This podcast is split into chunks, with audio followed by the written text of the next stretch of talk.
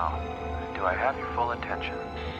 Screw you. Hello to Yogi, hello to Boo Boo, hello to Scooby Doo, Barney and Fred Flintstone.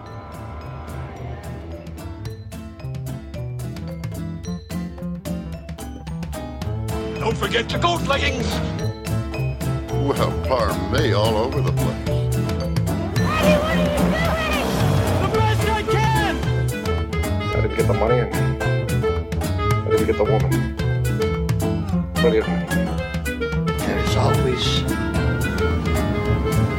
magic at the movies. What's in the basket?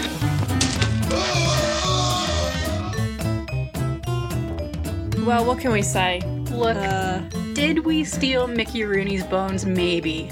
Have we been on the run for the last 4 months? Perhaps. It's been a hard year for everyone. We're just trying our best, and that's all we can do. That is all we can do. I mean, I can't say we're coming back bigger and better. We're coming back bigger, I guess. Yeah, because big. Of the subject of this. Yeah, very big. As big as a house, I believe, is the line. Look there. Hi, Jack. Look at that. Hold that truck. Yeah, that's a truck, all right. Look at the size of that thing. He must be as big as a house. The pipe, he's headed this way. Yeah, come on, fellas, and keep those guns cocked. He's telling us. Hello, everybody. Welcome to What's in the Basket podcast. Back again, Too Fast, Too Furious, Season 2. Let's do it. I am Amelia, and as always, I'm joined by Candace, who we finally got out of a hostage situation. Hello. And Tiff. Hey. We'll just say we didn't pay any money. She just talk too much and they got sick of her and let her go, so there were puppets involved. There's always puppets involved, as we'll find out yet again. Look, this was a decision you made completely independently of me. It is. I wanted to come back with a bang, and I'll just preface this entire thing by saying this is by no means an exhaustive deep dive into this film, because that would make this episode, 5 hours long. And also, I'm very lazy. So it's sort of just a broad overview of how this particular film came to be and essentially changed the course of film for the rest of time. We're talking, of course, about The Fireball, 1950, starring Mickey Rooney. Oh, we should mention that we did try to record an episode on The Fireball with Mickey Rooney last weekend. And I don't know what it is with us and Mickey Rooney episodes, but they're just deeply cursed. And there were technical issues that meant that we just couldn't hear anything Candace was saying. So we couldn't record that episode. Well, what are we talking about today if we're not talking about the irrepressible Mickey Rooney? Previously on this podcast, I've talked a lot about iconic imagery in film, like with Harold Lloyd and his clock face. Made sure to enunciate that one. And, stuff like Poltergeist and The Thing with their very iconic imagery. And today is no different. I'm going to talk about a film that has become almost emblematic of the early sound era, an arrestive, impressive, fantastically intriguing image that continues to wow audiences today.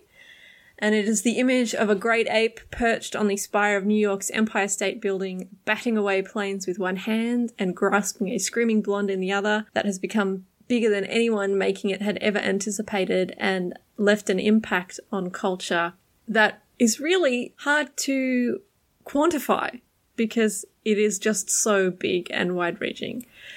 Yes, today we are talking about the father of all horrors, the monster of all monsters, 1933's King Kong. Ladies and gentlemen, I'm here tonight to tell you a very strange story. A story so strange that no one will believe it. But ladies and gentlemen, seeing is believing. And we, my partners and I, have brought back the living proof of our adventure. An adventure in which 12 of our party met horrible death.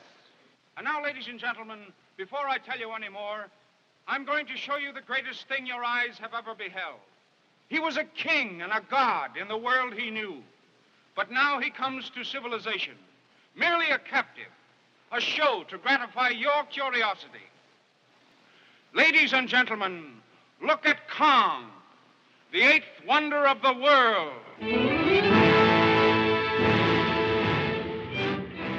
So I think even now, almost 100 years after its release, you'd be hard-pressed to find someone who didn't know at least the basic outline of King Kong, but I'll just breeze over it. It's good yarn. So number one is that this film has some of the coolest opening titles of sort of this era of film. Very deco. It's kind of everything you imagine when you picture a film from 1933. It's like, bam, it's this. So it's a perfect little time capsule. But we begin in New York with our nature-based filmographer Carl Denham trying to put things together for his latest film.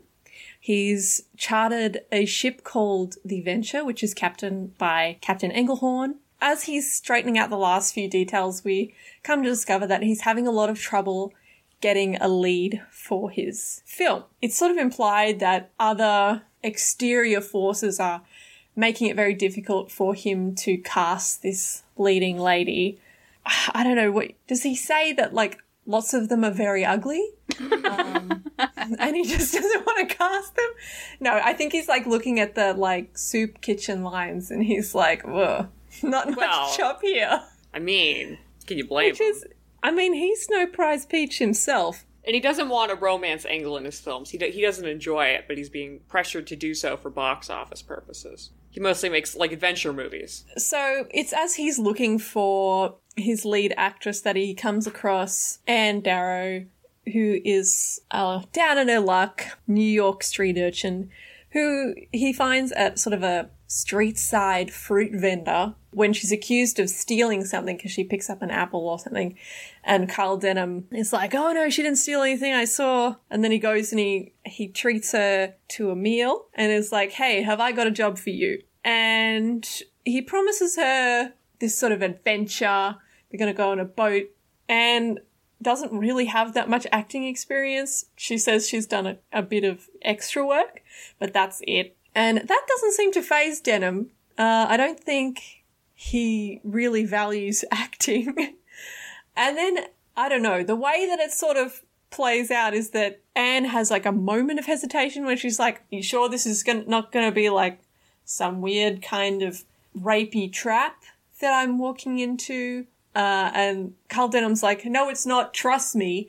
And then Anne's like, yep, all good, let's go. It's money and adventure and fame. It's the thrill of a lifetime and a long sea voyage that starts at 6:00 tomorrow morning. No, wait. I don't understand. You must tell me. I do want the job, so, but I can't. Oh, I see. No, you've got me wrong. This is strictly business.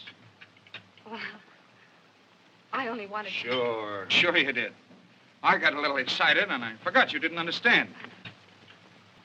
Listen, I'm Carl Denham. Ever hear of me? Yes. You make moving pictures in jungles and places. That's right. And I picked you for the lead in my next picture. We sail at 6:00. Where to? A long way off. Now listen, Anne, I'm on the level. No funny business. What do I have to do? Just trust me and keep your chin up. Which, I guess if you're in the middle of the economic depression, you're a bit desperate anyway, but, like, I think there's two things here. One, there's the implication that maybe a slightly more seasoned actress would see through this, you know what I mean? We would find a little bit more concern, whereas, again, she's desperate. She doesn't have a lot of experience in the industry either. And also, two, there's just the implication because it's on a boat. What do you mean, what do we need a mattress for? Why in the hell do you think we just spent all that money on a boat? The whole purpose of buying the boat in the first place was to get the ladies nice and tipsy topside so we can take them to a nice, comfortable place below deck and, they can't refuse because of the implication. Okay. You had me going there for the first part. The second half kind of threw me. Well, dude, think about it. She's out in the middle of nowhere with some dude she barely knows. She looks around her. What does she see? Nothing but open ocean. There's nowhere for me to run. What am I going to do? Say no? Okay. That seems really dark. No, it's not dark. You're misunderstanding me, bro. I think I am. Yeah, you are. Because if the girl said no, then the answer obviously is no. No. But the thing is she's not going to say no. She would never say no because of the implication. Anyway, so she agrees to go on this big adventure. And when she comes aboard, she meets our first mate, Jack Driscoll, who, when we first meet him, he's just yelling at the rest of the crew in something that I guess is English, but certainly doesn't sound it. Hey, you men on that winch! Get down below on the deck and help with these hatches!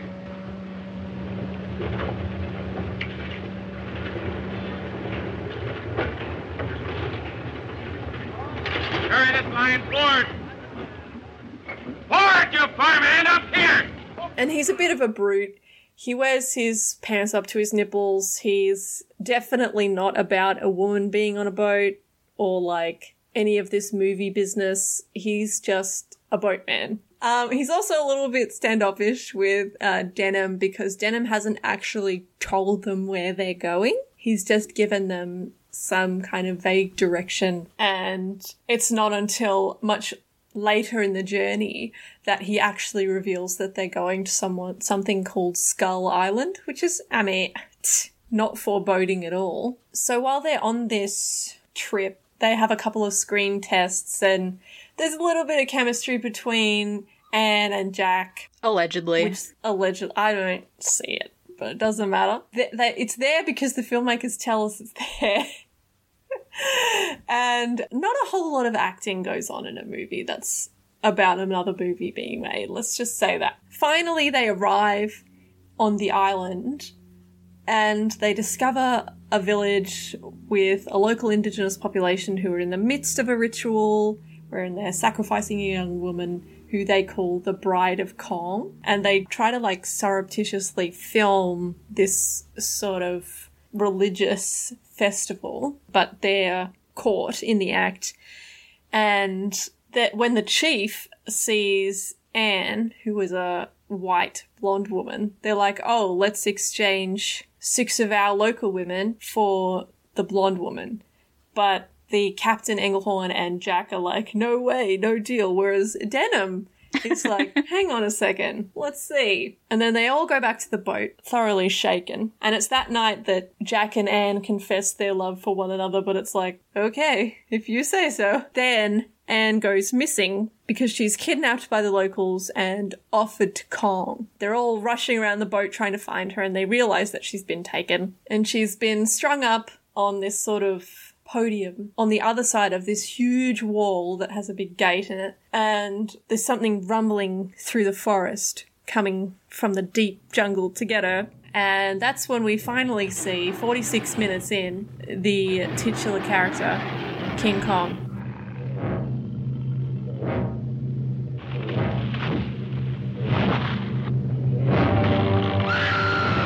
So King Kong is a giant gorilla, for those who might not know. Anyone who's been living in a bunker in Nebraska for the last 47 years. Well, maybe you've just, like, come out from being Amish and you've never seen it before. In your bunker in Nebraska, yeah. Maybe you just stole Mickey Rooney's bones and you have to hide from the feds. Look, maybe you haven't seen it. We're equal opportunities here for the young and uninitiated. I'll let you know now that King Kong is a big gorilla.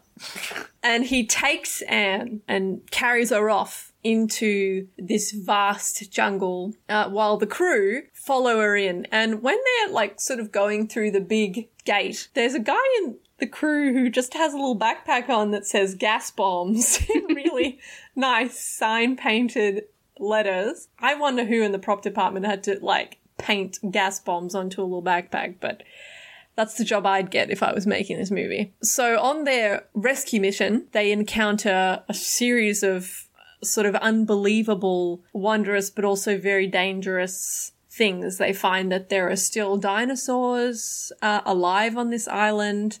There are big creatures, much like in the style of Kong, that are far beyond their normal size. And I mean, a lot of this is met with them simply open firing on a whole lot of dinosaurs, which isn't great.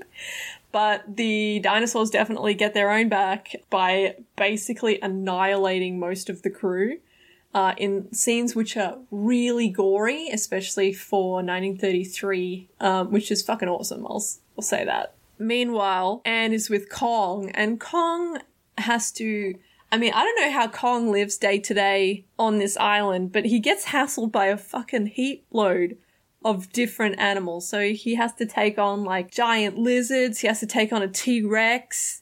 And they're, like, really intense choreographed fight scenes that he's engaging in, all the while Anne is screaming her head off in horror at these scenes. And I'll just say, it's fucking awesome. The best scenes of the movie is when Kong is fighting shit. It ends up that only Jack and Carl Denham have survived and somehow make it to Anne and rescue her before getting her back to the village. And it's when they're back at the village and Kong finally reaches them that Denham's like, oh, but what if, now hear me out, what if we took him back with us? And for some reason they agree to it, even though Carl Denham is absolutely a sociopath, and they gas bomb Kong and take him back to New York City. So now we're back in New York City and they're presenting this eighth wonder of the world on Broadway, and people are flocking to see him, and we hear this one bit of dialogue that's like, I paid $20, better be good. Say, what's done and got anyway? Well, it better be good after all this ballyhoo. Heavens, what a mob. Well, you would come, and these tickets cost me $20. We looked it up. $20 in 1933 would have been around $400. And at this point, most of the audience thinks it's just going to be a movie, too. Which is like, I definitely wouldn't be fucking paying that much, even if I knew it was going to be King Kong that I was seeing. It's just too much. They didn't have video games back then, okay? They didn't have your Final Fantasies and your Zeldas. They loved the circus. They were super into the circus back then. But it was also the Depression. Who has fucking $400 to spare? You know, first-run movies, this is another thing, too, that's gone away with time. This is completely unrelated. Now we really don't have... We still have some second-run theaters, I'm guessing, around the world. We still have them here in America. But back then, first-run, second-run, there was a very clear distinction between the two. And so, whereas when you went to go see a movie at a second-run theater, I don't know, a month, 2 months after it came out... sometimes longer, depending on how long a movie could be held over for. I'm totally talking about it out of my ass, but I think Seventh Heaven was held over in New York at its first-run theaters for, like, 4 months or something. So it could be a long time before you actually got to see the movie as a poor person. But at a second-run theater, it, you know, it might end up costing you a nickel or something, but a first-run ticket would be really expensive. Like, the tickets for Ben-Hur first-run were, like, $3. So yeah, people were paying, you know, the equivalent of hundreds of dollars to go to the movies. Insane. Yeah. That's fucking insane. It costs, like, a movie ticket here costs $28. And I have not been to the cinema for years. Would you pay $28 to see King Kong in real life? No. Well, would you pay $28 to see? I believe I paid around that to see Safety Last on the big screen. But, I mean... But the eighth wonder of the world isn't good enough for you? Your discerning taste? Look, I think it's also about the kind of audience that would be going to go see King Kong as opposed to any other kind of audience. It's definitely a type of audience that would be going. I feel like no one's ever... Maybe somebody has, probably, talked about the meta element here of, like, people thinking that they're going to go see a movie about King Kong, but it's not actually a movie about King Kong, but they're in a movie about King Kong. If this were released, like, 3 years ago, there'd be lots of, like, insufferable Twitter commentary. If Christopher Nolan did it. If Christopher Nolan did it, people would be pissing and shitting themselves in their pull-ups. I want to know what Denham's original idea was and what that movie was supposed to be, because you will note that he has one actor and there does not appear to be a script of any kind. Is it just like a nature film with Fay Wray? Like, I think that's supposed to be it. Ethnographic filmmaking is very hot at that point in time. Yeah, I feel like it was more just he was going to take someone and put her in this situation and that would be it. That would be enough. Like, it's a bit more of a, like, ad lib kind of situation. It's a bit found footagey, you know? Yeah, it's the original Blair Witch. God, I wish Blair Witch I ended up with a big-ass monkey. And not just, like, some guy standing in a corner. So now we're in New York, all these people are excited to see this movie that's not actually going to be a movie. The curtains open and we see Denham in front of King Kong, who's chained to this big apparatus on the stage. Denham is like, hey, take a look at this guy. Also here's Anne Darrow, who entranced the beast. And she comes on stage. Also, Jack Driscoll is invited on stage, and all these photographers are going crazy, taking photos. And that sets Kong off. He's not set off when he hears that Anne and Driscoll are married now. That's not what sets him off. Well, they're not married yet. They're about to be married. The next day they're getting married. He's still got a chance. He's still got a chance, yeah. So he's going to pull a Julia Roberts in My Best Friend's Wedding. Mrs. Bouvier. But, yeah, so what Denham says is that he thinks that the photography is being interpreted by Kong as people trying to hurt Anne, which makes him go crazy, and he breaks free of his restraints. And obviously everyone is in a panic. Jack and Anne go upstairs because they're in a hotel and trying to keep Anne safe, whereas Kong begins essentially a rampage trying to get to Anne. He, reaches into a hotel room, pulls out a woman and realizes it's not Anne, and he sort of throws her to the ground, and then he finds the right hotel room, and Jack grabs a chair and is like, I got this, and is immediately knocked the fuck out by Kong. It's like, fucking fat lot of good you did. Talk shit, get hit. He takes Anne and goes through the city before ending up at the Empire State Building. And he begins climbing. And it's sort of, this is the, I guess, most iconic moment of the film, where he is on the Empire State Building, and on the ground Jack and Denham decide, planes. He doesn't have planes, but we have planes. Let's attack him with planes. Which doesn't seem like the best thing for ensuring Anne's safety, but they do it anyway. And we see the planes shooting at Kong as he tries to, bat them away. But eventually he's overcome with gunfire, and he drops Anne. Anne is rescued by Jack, and Kong falls from the Empire State Building to his death. As they make their way back down, Denham pushes through the crowd that sort of gathered at Kong's corpse, and he's like, oh, I'm Carl Denham, and they're like, oh, it's Carl Denham, and they let him through, and a policeman says, oh, looks like the planes got him, and then Denham says, oh no, it wasn't the airplanes, it was beauty killed the beast. And it's like, actually, I think it could have been you. By taking this giant gorilla out of his home, and then also being like, hey, we've got planes, let's shoot him down. I feel like you had a big hand in it. All right, well, where does King Kong really begin? Well, when Daddy Kong and Mommy Kong love each other. Well, there had to be a Mommy Kong somewhere, because the sequel is Son of Kong. So unless they reproduce, asexually, we're supposed to believe Godzilla does in the Maddie B version of Godzilla, then there has to be some kind of Mommy Kong somewhere. I've never seen the Matthew Broderick Godzilla, but I prefer to think that Matthew Broderick is the vessel for Godzilla, like a seahorse. So maybe Matthew Broderick is involved in this. Maybe. He is the mother of the Son of Kong. Have you ever seen Matthew Broderick and King Kong in the same room? No. Wouldn't that work against your argument if they've never been in the same room? I'm saying you've never seen them in the same room, but it doesn't mean they're not getting up to extracurricular activities when you're not there. Well, this certainly is quite the fan fiction you've cooked. He killed a man. So did Kong. That's what I'm saying.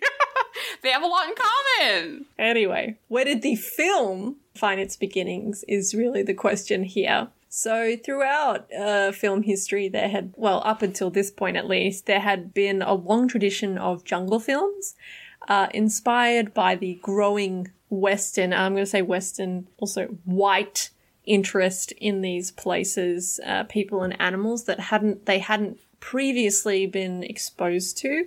Jungle films like 1913's Beasts in the Jungle, 1918's Tarzan of the Apes and The Lost World in 1925 all helped to build the genre up and cement its popularity within the movie-going public. These films also introduced a raft of impressive special effects that would later be put to work in King Kong. It's important to note right up top that with this fervent interest in jungle films and narratives, it's closely tied to the incredibly destructive and exploitative history of white colonialism and exoticism. And this is something that is displayed across film and print, and most destructively in real life, where people and animals were displayed as oddities for wealthy white people to go and ogle. And this exploitation and its ramifications is still something we're grappling with today. And it's important for us to acknowledge this specifically in relation to King Kong, because there are more than a few red flags that I'll expand upon later. But you can kind of see a lot of these realities existing within the plot and how certain elements are depicted in King Kong, particularly when it comes to its depiction of Indigenous peoples. In terms of when the idea itself came to be, according to one of the directors, Marion C. Cooper, the idea began with him. Cooper is a very interesting fellow. He was born in 1893 in Jacksonville, Florida, which, I mean... Already got a rough start. He was born Marion Caldwell Cooper, and he dreamed of being an explorer. In interviews, Cooper said that he had been inspired by Paul du Chaillu's... Paul du Chaillu explorations and adventures in equatorial Africa, which led to a lifelong fascination with gorillas and nature in general. And he did see his fair share of adventure in his life before Kong. He enlisted into the Georgia National Guard in 1916 to combat Pancho Villa in Mexico. Pancho Villa, for those who don't know, was a very prominent general in the Mexican Revolutionary Movement. That's a very Caucasian pronunciation you just gave us there. I admire it. I'm very sorry. It's not something that I've ever been exposed to before. Pancho Villa. Well, I mean, let's just add a caveat. I am very sorry for any names that I mispronounced during this. But yeah, after being in the Georgia National Guard, he was called home, where he began writing for the El Paso Herald. And then when he returned to service, he was sent to the military aeronautics school in Atlanta, where he graduated at the top of his class. Then in 1917, he was sent to France, but during an incident in flight school, he hit his head and was knocked out during a 200-foot dive. And afterwards, he was so severely shaken up, he had to relearn how to fly. If I was him, I would not be getting in another plane. But guys were just built differently back then, I guess. From here, he would fly as a DH-4 bomber pilot until being shot down in December 1918. His plane crash-landed and he suffered burns and was presumed dead. He was captured by the Germans and taken into a prisoner reserve hospital, however. So thankfully, though, that wasn't that long before the war ended and he was returned home. He would continue flying after the First World War and supported the Kościuszko Squadron during the Polish-Soviet War. Again, in 1920, his plane was shot down and he would spend nearly 9 months as a prisoner of war in a Soviet POW camp. Somehow he managed to escape the camp, but not before writing an autobiography while interned called Things Men Die For. And his experiences were made into a Polish film titled The Starry Squadron. However, after the Second World War, all copies of this film was destroyed by the Soviets because they saw it as anti-Soviet propaganda. Now, for me, that's quite enough excitement for one lifetime. You can just retire. I mean, being a prisoner of war twice and being shot down in my plane twice, that's enough. But it was not so for Cooper. And at this point, he was 12 years old. Yeah. Where are all the cowards back then? I know it's because you don't end up in the historical record, but where are the people like us who are like, that's enough. I'm not going to do that, you know? Cowards never cause any fucking issues. They just chill out and do their own thing. I'm like, where's the guy who's like, I'm just going to lay here and I'm going to play dead, you know? And then hopefully I'll be able to get back to my candy store in Pennsylvania. Like, where's that guy? Because that's me. Or he would have just been at his candy store in Pennsylvania. Look, they're the ones who got all the work done at the end of the day. Kept the gears going. So his fascination with the parts hitherto unknown would see him becoming a journalist for the New York Times and eventually see him travelling abroad to write articles for Asia magazine. And for one trip in particular, he would be paired with Ernest Schoedsack, who would become his frequent collaborator. Now, Ernest Schoedsack also had a pretty wild life. He was born in 1893 in Council Bluffs, Iowa, and ran away from home at age 14 and worked with road gangs. He eventually grew up to be 6'5" and was nicknamed Shorty. He got his start in films working as a cameraman for Max Sennett in 1914 and would continue working as a cameraman during World War I, serving in the Signal Corps of the US Army in France. He flew in combat missions and his eyesight would be severely damaged during combat, but this did not stop him working as a cameraman. And he continued to work on films in Europe after the war, helping refugees escape Poland during the Polish-Russian Wars and the Greco-Turkish War before being hired as a cameraman for the New York Times. Though both Schoedsack and Cooper worked for the New York Times, they didn't collaborate until they went on an expedition together in 1925 with Marguerite Harriens. This expedition would eventually be turned into one of the earliest ethnographic films, Grass, in 1925. Grass is a documentary film that follows a branch of the Bakhtiari tribe of Lurs in Persia, again, very sorry for my pronunciation, as they make a seasonal journey to better pastures. From here, the pair would spend 18 months in the jungle to create Chang, a drama of the wilderness that depicts a man's survival in the northern jungles of Thailand, which was then Siam, while producing the film. Stampeding elephants that were featured in the movie almost ran over Schoedsack and his crew. And it paid off as the film was a big hit and one of the biggest releases of 1928. They would also work together on 1928's version of The Four Feathers, which starred Fay Wray, Richard Ireland and Bill Powell. And it is notable as being one of the last major silent motion pictures. Cooper decided to embark on the adaptation of the novel The Four Feathers, as it was one of the only books in his possession during his time in the Kościuszko Squadron, and also parallels his own life, which I get the feeling that Cooper's a little bit of an egomaniac. Well, I mean, okay. You have to have a pretty high opinion of yourself to continue to be like, I deserve to survive the situation that I put myself in. You got to rely on yourself to a degree to get yourself into those scrapes, and then out of those scrapes, you got to have a pretty healthy self-confidence, which is why we would never get in these situations in the first place. Oh, absolutely. No, I'm just reading this stuff makes me tired. I'm just like I would not be doing all this. Like, being in a POW camp writing? Fuck, it was hard enough to write this outline in perfectly conducive conditions, so... I know. I always think of that, you know. It's probably some sort of logical fallacy or whatever, but people truly were made of stronger stuff back then. The last, 40, 50 years of technological growth has just completely rotted our sense of discipline and willpower. And it's true. Yes. And you should say We're certainly not like the ancient Romans inventing roads. Yeah. What the fuck did we invent? TikTok. Throughout all of this, Cooper's fascination with gorillas remained. So much so that in 1927 he began writing a monograph on baboons based on the observations he'd made while in Sudan shooting the Four Feathers. The monograph itself was accidentally destroyed and never rewritten, but Cooper's interest remains. So he was fully into monkeys. He was a monkey guy. Then he would read W. Douglas Burden's The Dragon Lizards of Komodo, and he was inspired. Why not have a gorilla fight some Komodo dragons? This is the genesis of King Kong. He's just like, what if?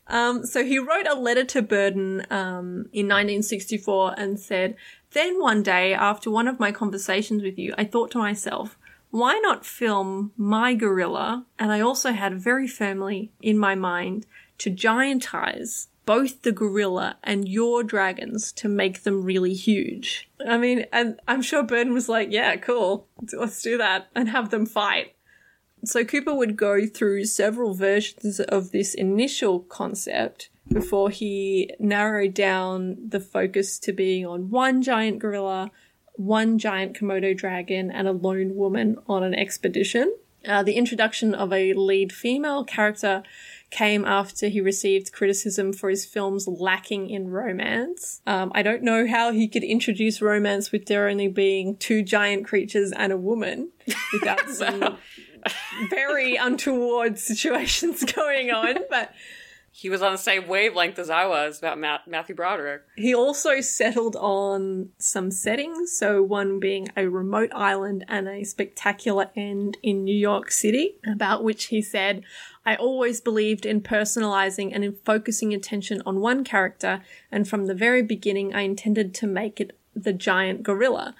No matter what else I surrounded him with, I had already established him in my mind on a prehistoric island with prehistoric monsters, and now I thought of having him destroyed by the most sophisticated thing I could think of in civilization. My very original concept was to place him at the top of the Empire State Building and have him killed by airplanes. So already, pretty clear idea of what he wanted to do.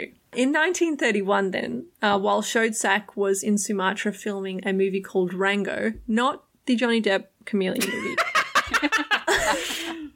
David O. Selznick, everyone's favourite fat cap, became the head of production at the sinking RKO, because when wasn't it sinking? It was always, every single year, fucking RKO was sinking. And Cooper and Selznick became acquainted with one another, and Cooper helped Selznick get his job at RKO in the first place, apparently.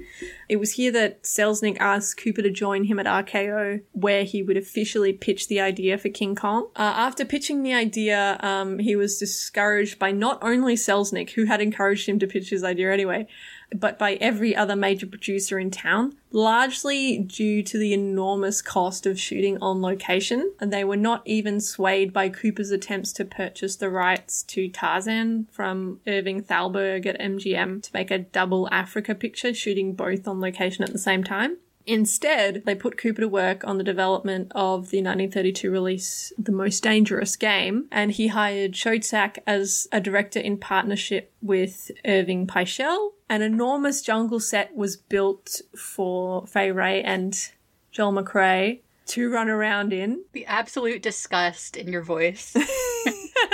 While Cooper himself was then assigned by Selznick to cut down on the overheads of the studio and study an out-of-control project called Creation. So Creation was a stop-motion animated film about a group of shipwrecked travellers on an island of dinosaurs, overseen by chief technician Willis O'Brien and his crew, who had been working on it for over a year. Cooper said the project should be scrapped and instead said, what if you worked on my giant gorilla movie? And in his 1931 studio report, Cooper wrote, I have prepared and am sending my conception of this giant terror gorilla and the kind of scenes in which he should be used. However, before any large amount of money is spent on this picture, I suggest we make two scenes with the giant gorilla to see how lifelike and terrible a character it can be made. To help convince the wary RKO executives that it was finally time to get his giant gorilla picture happening, by this stage, it had its name, Kong. Cooper put together a one-reel test film. An 18-inch model of Kong was created along with several reappropriated dinosaurs from the abandoned Creation set, and would have scenes of Kong throwing terrified sailors off a log and Kong fighting a dinosaur. Some sources say it was an Allosaurus, some people say it was a T-Rex, in front of Anne Darrow. The scenes of the sailors falling to their deaths from a log ended with them being eaten by giant crab spiders, which Tiff does not like. Oh yeah, that's two of Tiff's least favorite things. Spider crabs. But they didn't test well with the audience, which I assume was made mostly of Todd's. So they just see a very small, very disgruntled Canadian. And so for this test, It was reported that 3 months were spent researching before the filming even began. They researched the geographical data as well as botanical history and paleontology to get an understanding of what would have been required to keep prehistoric animals alive on such an island, while footage of large animals in motion were studied to help create a sense of real motion for the other beasts. It was during the filming for the test reel that work began on the actual script. Selznick brought in the mystery writer Edgar Wallace to write a draft script based on Cooper's treatment. He convinced Cooper to use him for his speed and his talent, while also admitting that they wanted to exploit his popularity as a writer, because of course Selznick would. Cooper was not happy about using him or having his name attached to the story, because Cooper kind of wanted the credit to be his, and he didn't believe that Wallace contributed much at all, though he did recognize the value of having Wallace's name on the novelization of the script, once again for the monetary benefit of Wallace's name just being on it. Though modern sources contest how much Wallace actually contributed, some people saying that it was more than Cooper wanted to admit. However, Wallace died in 1932 from complications of pneumonia and wasn't really able to see his script move forward. Selznick himself wrote later, "I had signed up and sent for Edgar Wallace and brought him to California, where unfortunately he died in consequence of getting pneumonia. I have never believed that Wallace contributed much to King Kong, but the circumstances of his death complicated the writing credits." I almost thought he was going to say the circumstances of his death were suspicious. Like, Cooper just, like, had him, like, knocked off. Where was Eddie Mannix at the time? Have you ever seen Eddie Mannix and Matthew Broderick in a room together? After Wallace's death, the script would be passed through several different writers with varying levels of input, the exact nature of which is a little bit muddled. It went from Dudley Nichols, Leon Gordon, James Creelman, who quit due to creative differences with Cooper after writing 2 drafts, before finally landing in the hands of Ruth Rose. Now, Ruth Rose was the wife of Ernest Schoedsack, and she began her career on the stage before she turned her hand to writing. She met Schoedsack on an expedition to the Galapagos Islands when she was working for the New York Zoological Society, and they soon fell in love and married. She would then work for Schoedsack and Cooper on their projects together. When she was given the task of writing the final Kong script, it was her first time writing a screenplay, and she was told to revise Creelman's slow-paced, prosaic, and overly descriptive script and make it much more fast-paced. She would do this by cutting out many of the longer scenes that added nothing to the narrative, including Kong's return to New York. So in the movie, they knock Kong out and then suddenly they're in New York. Though this might have answered my question about what did they do when Kong had to shit. That is a really good question. Oh, for Pete's sakes. Why is that monkey wearing a diaper? I thought he was housebroken. In a radio interview, Cooper told Rose to establish everything before Kong makes his appearance so that we won't have to explain anything after that. Give it the spirit of a real Cooper Schoedsack expedition. In fact, according to the interview, Cooper instructed Rose to put us, he and Schoedsack, into the story. And it is generally acknowledged that the character of Jack was modelled on Schoedsack, while the character of Denham is based on Cooper, and Rose would also model the character of Anne on herself, making the script read very much like one of their earlier expeditions together. Cooper and Rose also battled against Selznick, who wanted Kong to be introduced earlier in the piece, concerned that audiences would get tired of waiting for him to appear. They argued that it was important to build up the suspense, much like they had in the ethnographic film Chang, to make Kong's first appearance as exhilarating as possible, which I think was the right way to go. That's such a Selznick complaint to make. Why don't we see him right away? The movie is called King Kong. It reminds me of that old story about how Sam Goldwyn didn't want his actors ever shot from the back because he was paying for their faces. It's just like... people give Selznick way too much credit. He was good at hiring, and he was an intelligent man. But, oh my god. You know. Now all I'm thinking about is Sam Goldwyn was like, hate to watch him leave, but love to watch him walk away. It's about Dana Andrews. But true to the sort of chaotic nature of Cooper and the way that he was getting this film sort of from point A to point B by just like making shit and then trying to prove it would work. Rose would continue refining the script throughout production. A fun fact about Ruth Rose is that after King Kong, she would go on to write Son of Kong, The Last Days of Pompeii, and Mighty Joe Young. And her screenplay for Kong would be used in both remakes, both in 1976 and Peter Jackson's 2005 version. And I'm sure had she lived long enough, she might have even written Congo, which is a great movie about what would happen if gorillas could talk and also holster weapons.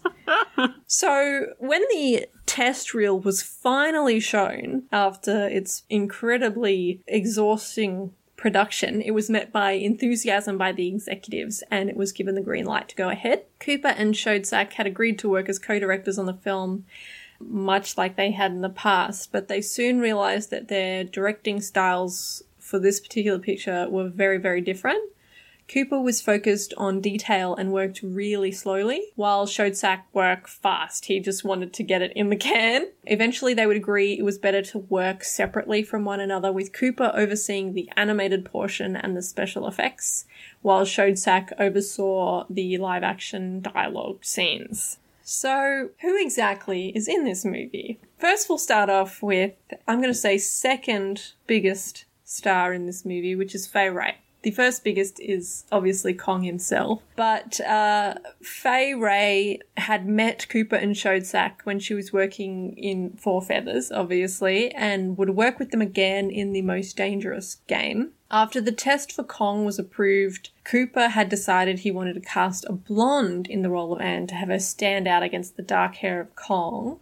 Dorothy Jordan, Cooper's soon-to-be wife, Jean Harlow and Ginger Rogers were all considered, but the role ultimately went to Ray, who would wear a blonde wig throughout production. In her biography, Ray stated that she had been more inspired than Cooper's enthusiasm than she had been by the script. Cooper had told her that he planned for her to star against the tallest, darkest leading man in Hollywood, who she assumed was Clark Gable, until he showed her a drawing of Kong on the Empire State Building. And I think that she does a definitely credible job in her role. I mean, it's really hard for anyone to shine in this movie when we're all really here for one thing, and that thing is Kong. But I definitely think that if Jean Harlow was in this role, it would have been a little bit hard for their focus to be on Kong, but that's just my opinion. I really can't imagine Ginger Rogers in this movie, though. I can imagine Ginger spends the entire movie doing that thing she does with her eyes where she just narrows it. She narrows her eyes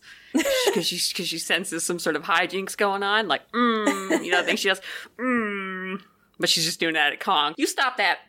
You better put me down, mister. Yeah, Fay's got, It's a different vibe. It's definitely a different vibe. Yeah, I just think perhaps both Jean Harlow and Ginger had just a little bit too much moxie in their screen personas to be, like, manhandled by Kong in the same way. I kind of feel like Harlow and Ginger both would enjoy watching Kong beat up a T-Rex. Yeah. Like, they'd be into it. They'd be cheering him on. Yeah, probably. Yeah, Fay really is the prototypical scream queen in that sense. That you don't say, expect that's her not to denigrate. That's not Fay Wray. I think no, that's not to great. Denigrate her, but you don't expect her to bust her way out. You know what I mean? Mm. Which you would definitely expect of Jean Harlow. You'd be like, oh, she's going to outsmart him. She's going to outsmart this big damn stupid ape and King Kong. You know, it's also interesting to me that they decided to go with a blonde because you've just had this giant disaster over at MGM with Traderhorn, which was the reason really why they didn't want to shoot Kong on location, was because Traderhorn had been an unmitigated nightmare and a constant headache over at MGM, and it cost MGM a shitload of money and had almost killed Edwina Booth. And Edwina Booth, of course, is a blonde. And I just think it's very funny that it's like you've had this giant publicity scandal. It's kind of like being like, you know what? We should name, it's like, it's 2002 and you're like, you know what, we should name our company Ernron. Like, it's just, it's funny. It's like, this is just, that's bad. I don't know. It feels like a bad omen personally, but I guess visually. They made the same mistakes over and over again in Hollywood. Like, they don't learn. They simply do not learn. The role of our sociopathic Denham, for this role, Cooper and Schoedsack turned to another member of their, like, little circle. They had a gang. And that was Robert Armstrong, who was a veteran of the stage and screen, and by that point had also starred in The Most Dangerous Game. And they decided that he was perfect for Denham and would be used liberally to promote the film because he, at the time, definitely had the largest sort of public profile. Don't get it. Don't get it at all. I don't get it. And he would appear in the posters with Ray swooning in his arms, captioned with, "Their hearts stood still, for there stood Kong, a love story for today that spans the ages." Even though the romantic lead in the film is Jack Driscoll and not Denham. But they certainly could not use the man who was Jack Driscoll to promote this movie. So, as mentioned before, the role of Jack Driscoll was meant to go to Joel McCrea. And there are a number of reports surrounding why this never came to be. Some saying that McCrea was tired of roles in jungle features, which is fair enough. He'd been on a lot at this point. While others say that he was ill-suited to the physical demands of the part, which is a question I had for Candace. Do you think he would have been unfit to make this movie? Because he had made The Most Dangerous Game. That, to me, is the only angle of this that doesn't make any sense, because Joel was in great physical condition. And you also have to remember that Joel had started out as a stuntman, and Joel had done a lot of very dangerous stunts. Joel, at one point, one of my favorites, he doubled for Garbo. And I don't remember which movie this is, but Garbo is like on a horse and there's like fire or something. Well, that's Joel on the horse in a blonde wig as Garbo with the fire. I don't know if that movie still exists because it doesn't ring a bell. But anyway, that's what, so Joel started as a stuntman. He was a cowboy. So I could see Joel being like, no, I don't want to risk my neck when I could be in a movie where I just, you know, walk around with a tennis racket or something. But Joel could have definitely pulled off the physicality. Yeah, that was my question. I was like, I feel like he would have been fine to make this. I reckon he just was sick of making jungle pictures. Yeah, I think that was more it. Because back-to-back, Bird of Paradise and Most Dangerous Game is a lot of being shirtless in the jungle, being chased by things. So I think he's a little tired of that. The reason that I've heard, and that to me makes the most sense from what we know of Joel, is that I believe at one point Bruce Cabot said that he was told it was because Joel had asked for too much money. So that is the reason that makes so much sense to me. Joel could have done it. He asked for too much money. Joel also was one of the first actors, at least in this period, who... Maybe it's because he can't act. I don't know. He's bouncing between studios a lot. Joel was never really locked into a contract for a long period of time, apart from when he worked for Goldwyn. So Joel had a little bit more autonomy in demanding payment and picking projects than a lot of other actors did. It's kind of a misconception that this really comes in with Gregory Peck, and that's true when it comes to then introducing the real agent system that then is going to kind of slowly lead to the death of the studio system. But particularly at this point in time, you do have actors like Joel who, like it or not, have a certain leverage because Joel is 6'2" and blonde, and he can do whatever he wants. So are we saying, like, if it's that domino meme, Joel McCrea, free agent, leads to the collapse of the studio system? I would say, I mean, Joel leading to the collapse of anything. I could say you probably certainly led to the collapse of my will to live, so that would make sense. Now, I don't know. I have a lot of theories about this, but... just because it is just a little thing that grinds my gears is that there's a common misconception that it's really about Gregory Peck. And during the 1930s, you do have a lot of actors who really are agitating for a certain degree of control over their careers. You have Paul Muni, for example. People give Gregory Peck too much goddamn credit. And that's the topic for another episode. I mean, I think also there was probably a more pressing need for actors in the 30s to have a little bit more power, because of just the total financial devastation of absolutely every institution in the country. So, yeah, it makes sense. But Anyway, enough about Joel McCrea. The part instead went to one of Selznick's contract players, that being Bruce Cabot. Cabot had met with Cooper while auditioning for The Most Dangerous Game. He'd almost walked out of his audition for Kong because he believed he was trying out as a stunt double for Joel McCrea, but was convinced to stay and ultimately given the role. Later, Cabot would describe his participation in Kong as standing in the right place, doing what he was told, and collecting a paycheck, which, I mean, getting the job done.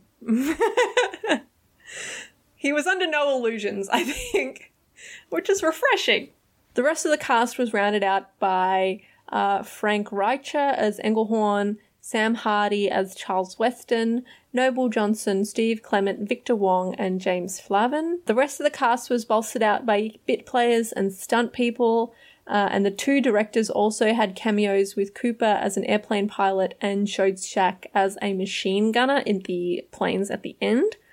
The last, and yet certainly not least, most important character of this film is obviously that of Kong himself. So there were 4 models of King Kong created initially. 2 were scaled 18-inch models composed of an articulated steel skeleton with latex muscles, stuffed with cotton and covered in liquid latex to make the basic gorilla shape, and then covered in bear fur. Flammable.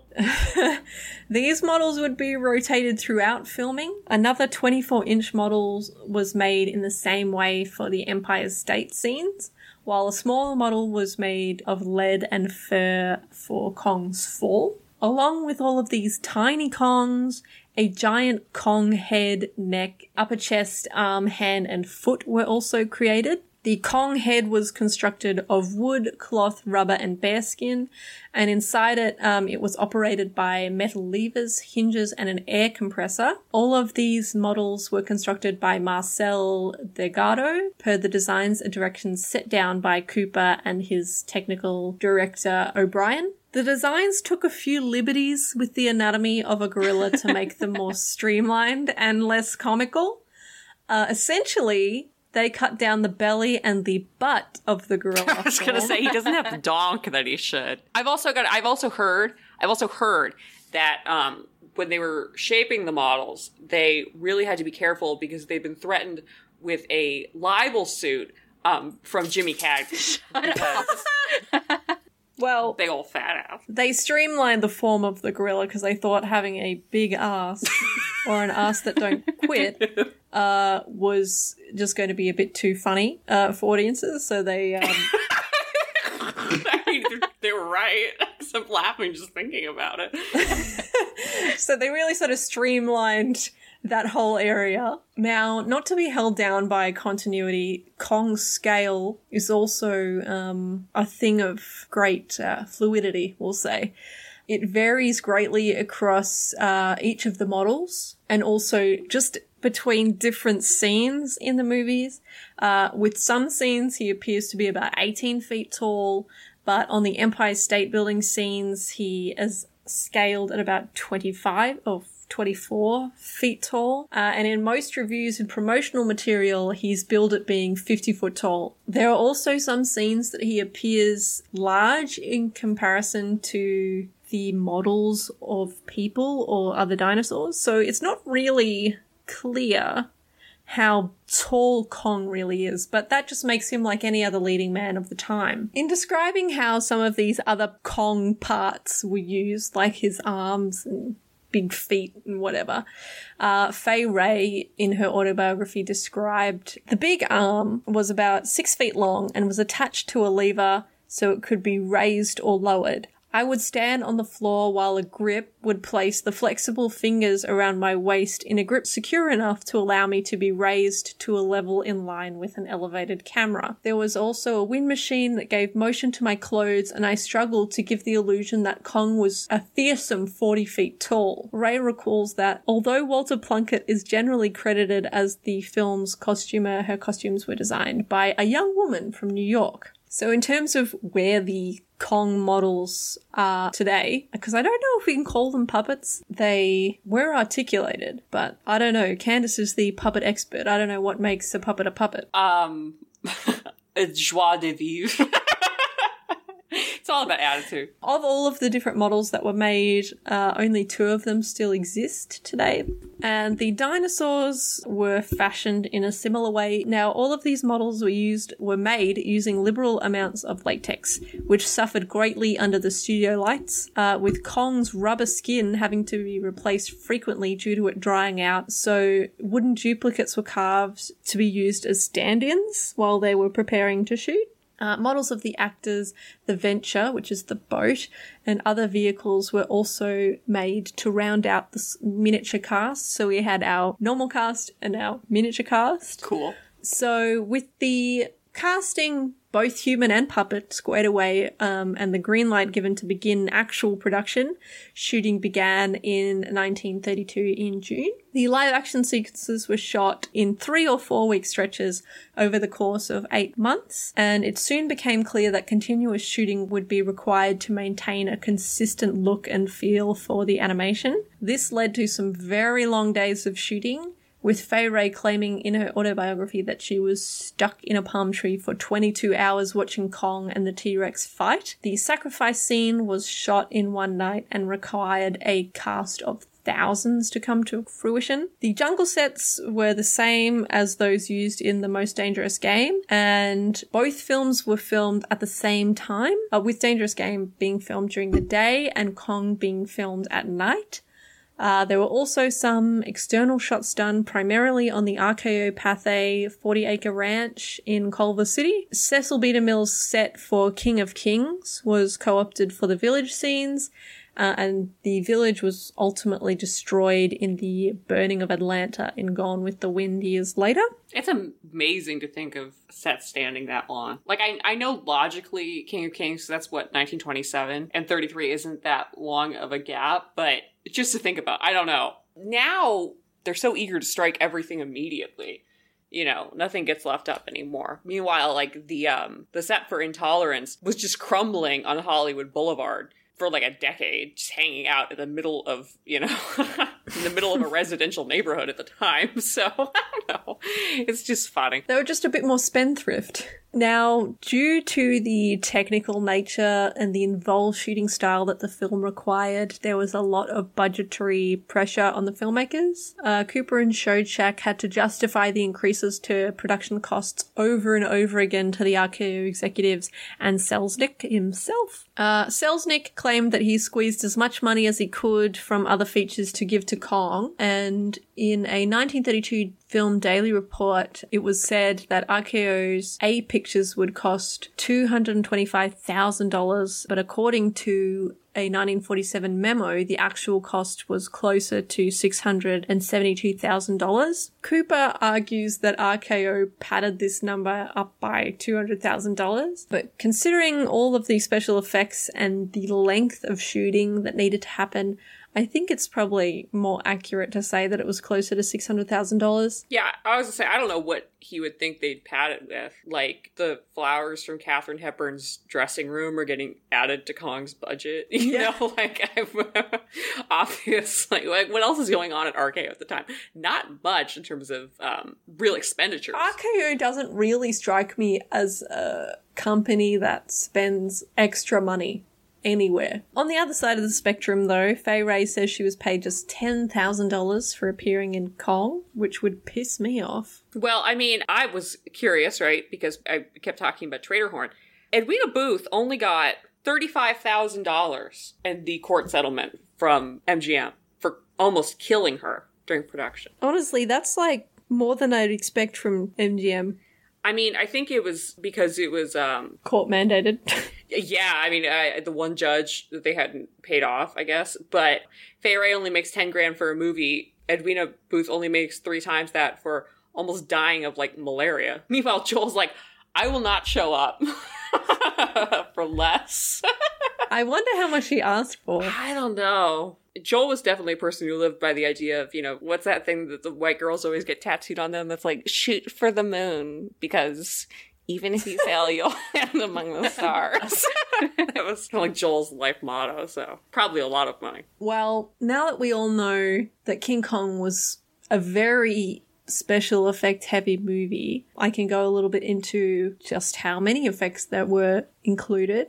There was a mixed bag of stop motion animation, matte painting, rear projection, and our miniatures. The most involved of all of these effects was the stop motion animations, with some scenes taking weeks to shoot. The scene of Kong fighting the T-Rex allegedly took 7 weeks to complete, which makes a lot of sense. It goes on a long time in the film, and for what it's worth, I think that the movement of Kong is very natural. I did see somewhere that Schoedsack and Cooper used to be wrestlers and did all of the original footage that they based the action on for the animation, but I couldn't find anything to verify that fact. But kind of similar to how Disney did all of their test footage that they would rotoscope animation on, I'm sure they did the same kind of thing for Kong because the physicality of it is very natural. Yeah, Kong fights like a human man. He's landing so many punches. It's amazing how good it looks, particularly because we watched a 720p, or 1080p, rip illegally on a Russian website. I don't own this movie on Blu-ray. I should. But normally, oftentimes, especially because the scene where Kong is he's fighting one of the dinosaurs. I don't know. And then you have this, Rocky Horror Picture Show type deal where then you have the rest of the cast walking in front of the fight scene, commenting on it as they're making their way. And so of course the perspective's all off, but it's obviously a projection. Yeah. It's a projection and they're walking in front of the screen. But normally when you see something like that in that kind of high definition detail, you get to see that. And it's so interesting to me how, apart from the fact that it's obviously a projection, how really flawless the special effects are in this. I don't know. There's none of that. There's such a smoothness. Maybe it's just because, I don't know, because they spent, 7 weeks on one scene. But when it comes to the animation of it, they're not wasting frames. You know what I mean? There is enough footage to encapsulate, the full range of motion, so that it really does look like you're watching an animal. Mm. I think what makes it so successful is that they did spend so much time getting the detail right. And I mean, you can see shot to shot, the fur moving on Kong as if someone's touched it, which is not something you get away with now in stop motion animation. But I think that it adds to it. It's you don't have any preconceived notions that, oh, it's a real gorilla. But it's still impressive and it's still exciting and, it's better going into it if you're not so jaded and being oh, the effects are lame, it's not CGI. And it's well, I mean, it definitely would have been harder to make than fucking Peter Jackson's King Kong. So it's so tactile. It's so it's a glimpse into the amazing things that can be achieved by the human hand. Mm. That to me is so much of the wondrous gift of filmmaking is being able to have insight into this craft and this lost art in a lot of different ways of being able to make something from nothing, being able to literally to craft something, to carve something, to put something together. When that's obviously a skill that we, for the most part, no longer possess. Can I do woodworking? No. Can I make a fucking Kong? No. Well, don't count yourself out now. If you want to build your cob house, then... If I want to build my cob house, that's true. I mean, that's part of the appeal for me. But yeah, I don't mind it at all, because to me, it's the human element. It's something that doesn't translate for a lot of people. People will see something the Ray Harryhausen movies, and they'll be well, you can see the string. It's it doesn't matter that you can see the string. It's not about the string. It's not about the string. Go fucking watch an anime or something. And even anime, the beauty of something being drawn by the human hand, so that they don't even appreciate that. I don't know what people are looking for, honestly. I don't know what people want from movies. They want their gorillas with huge asses, is what they want. I was gonna say furries. That's what they want. So on top of the stop motion animation taking an awful long time to film, the crew also had to contend with integrating the live action scenes with the stop motion scenes. A few different techniques were used to make this a reality. the first being the Dunning process, which was invented by Carol H. Dunning, which uses different channels of light to combine two different strips of different film at the same time, creating the final composite shot in camera. The most notable use of this was when the planes attacked Kong on the top of the Empire State Building. Another process was the Williams process, invented by cinematographer Frank D. Williams. It did not need the system of different coloured lights and could be used more readily for wider shots. This process used an optical printer, which was a device that synchronised a projector with the camera so that several strips of film could be composited into one image. And then, as Candice mentioned, another process was rear screen projection to combine live actors with stop motion. This is almost a proto-green screen effect where the actor stands in front of a translucent screen that footage would be projected onto. It was used in the scene where Anne is watching Kong fight the T-Rex. And it was also used on the miniature set, with a tiny screen being built to project the live action footage onto. As for the sound effects used in the film, Kong's roar was made up of a mix of lion and tiger growls being played backwards. Don't be alarmed, ladies and gentlemen. Those chains are made of chrome steel. I don't know why they couldn't just get gorilla sounds. But these were developed by Murray Spivak, who also provided the sound of Kong's love notes by grunting into a megaphone and playing it back slowly.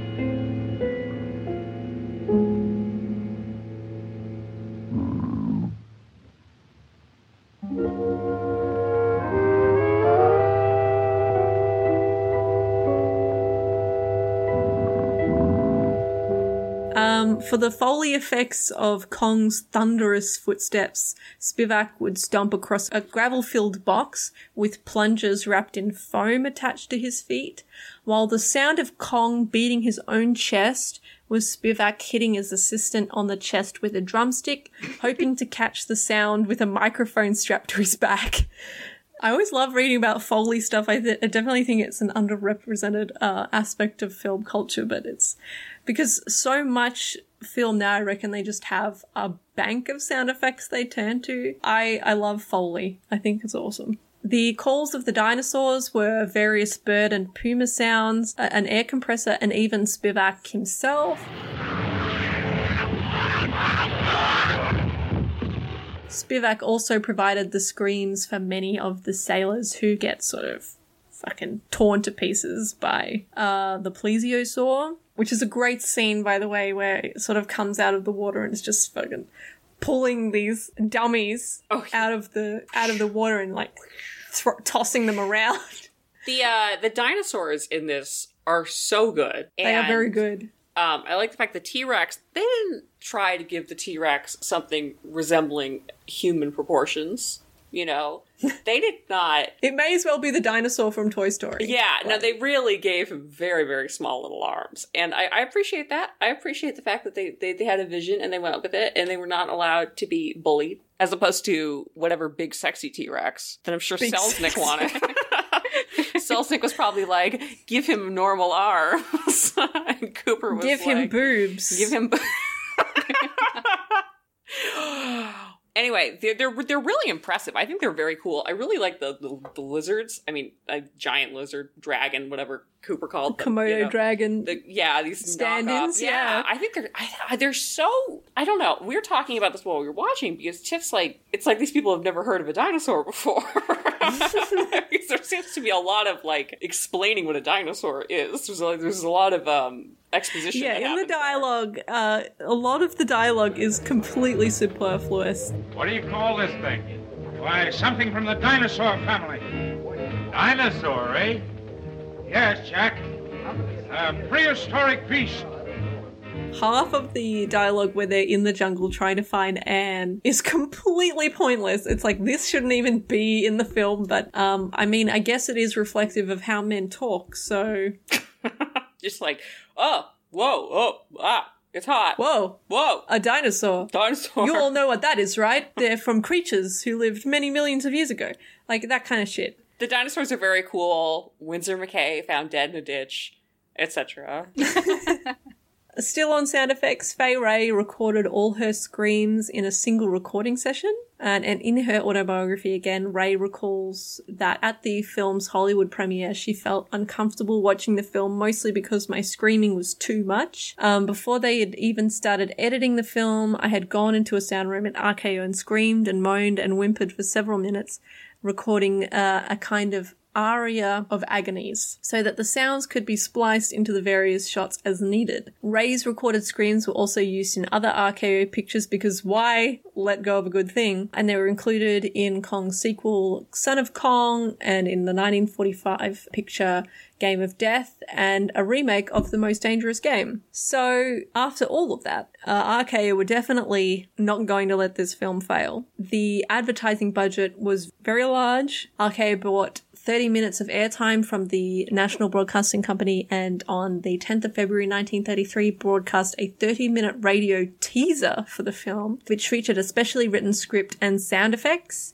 Mystery Magazine ran a serialized version of the story, which they advertised as the last and the greatest creation of Edgar Wallace. And again, they ran with all of the romance angle posters and then the 50-foot King Kong byline. So after a lengthy and difficult, expensive shooting period, Kong was finally released on Thursday, March the 2nd in 1933 at the Radio City Music Hall and the RKO Roxy, which is one of the few films to actually open at both venues. Before the film, there was a stage show called Jungle Rhythms, just to get people in the mood. I bet that wasn't racist at all. No, I'm sure it wasn't. I'm sure it was very tasteful. Tasteful and respectful. And for the first 4 days, every single session was sold out, with crowds lining up around the block to see the spectacle. I bet they weren't paying $20 though. Studio memos indicate that because of the unplanned bank holidays that occurred shortly after the inauguration of FDR, and the general financial woes of the Depression meant that the Los Angeles premiere was delayed by over a week. The film would be opened at Grumman's Chinese Theatre on the 23rd of March. To celebrate the opening, a large bust of Kong's head was placed at the entrance, and a 17-act show preceding the film went on. Nurse, waiter, there's a 17-act show in my suit. The fuck I don't want pee? This. According to studio correspondence, RKO contract stars Robert Wosley and Burt Wheeler were said to be the masters of ceremony at the premiere. However, an LA Times news item announced Joel McCrea as the evening's MC. Can you imagine? Talk about watching paint dry.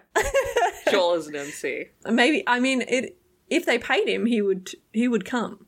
That's true. They offered to pay him the stuff. So in a letter to Cooper afterwards, Sid Grumman, the owner of the Chinese Theatre and the producer, in inverted commas, of the premiere would say of the picture, "Never saw greater enthusiasm at any premiere in my past experience of presenting premieres as that of King Kong. Every person leaving the theatre tonight will be a human 24 sheet. I believe it to be the greatest picture I have ever seen." The film was, pageantry aside, an enormous box office success for RKO, which had been put into permanent receivership by the Irving Trust Company. So the gross for the opening weekend in New York totaled $90,000 in 1933 money, which would be a fucking lot of money, enough to keep them open until they got to, like, the gay divorcee or whatever. It would be, because of its initial success, it would be re-released multiple times in the next few decades before making it onto TV. It didn't make it through unscathed, though, as the production code came into effect and the puritanical Hayes got his way, with many of the scenes being progressively censored from the original cut. Some of the most notorious scenes, including the crewman getting mauled by the brontosaurus, Kong undressing Anne, which is very uncomfortable because he, like, peels off her clothes and then sniffs his fingers. Gross. The crewman getting mauled. No, they got balled by the brontosaurus. And that didn't fly with Wallace at all. He said, gotta scratch that. Kong stepping on the villagers and Kong dropping a woman he mistakes for Anne to her death from the hotel were among some of the scenes that were excised. Even before its initial release, it received some internal censorship. The scene where the crew members are killed by an array of beasts, it was considered too gruesome even by pre-code. Even by pre-code standards. It is the P code. It's the PP code for PP babies, PP piss babies who are afraid of real life. Even by pre-code standards to show, so it was cut by the studio, and this footage is just, it's gone, baby. Bye-bye. An interesting fact, in 1965, Variety reported that King Kong had been banned from Australian television because it was declared unfit for viewing. So, isn't that interesting? I don't know why. I don't know why we were too sensitive to see King Kong. Because in 1965, they would have still had the version that had been cut down. I don't know why we were such piss babies, but anyway.